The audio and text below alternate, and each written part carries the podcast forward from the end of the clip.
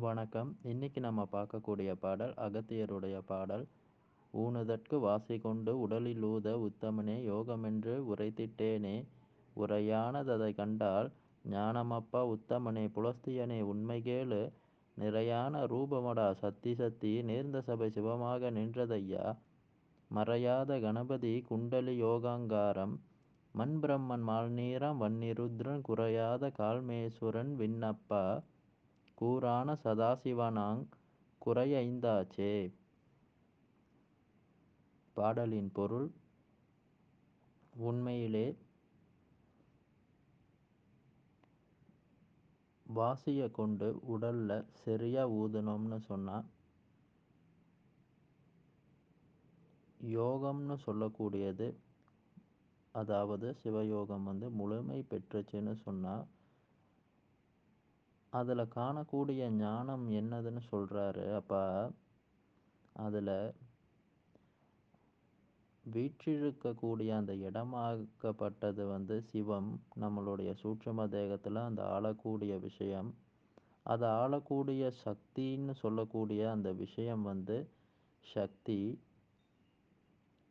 கீழே மூலாதாரத்தில் அந்த கனல் எழும்பக்கூடிய அந்த கனல்னு சொல்லக்கூடியது கணபதி.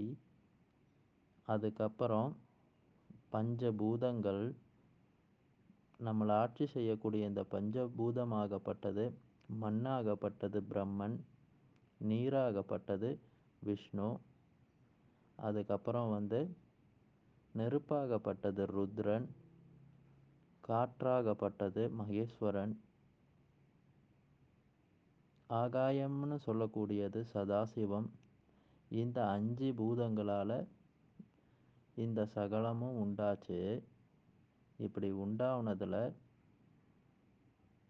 இந்த முழுமையான ஞானம் சிவயோகம் பூணும் பொழுது இந்த சிவம்னு சொல்லக்கூடியதும் இந்த சக்தின்னு சொல்லக்கூடியதும் இரண்டும் முறையாக வந்து நமக்கு சரிவர உடலில் வந்து இருப்பிடமாக இருக்கக்கூடியது. சூட்சம தேகத்தில் சிவம் அதை இயக்குகின்ற சக்தி வந்து சக்தி. இது முறையாக வேலை செஞ்சிச்சின்னு சொன்னால் மூலக்கணலில் இருக்கக்கூடிய கணபதினு சொல்லக்கூடிய அந்த குண்டலினி இந்த அஞ்சு பஞ்ச பூதங்களையும் கடந்து சகசாரத்தை அது எட்டி தொடும் பொழுது ஒரு மனிதன் வந்து உண்மையிலே ஜீவன் முக்தியை அடைகின்றான்.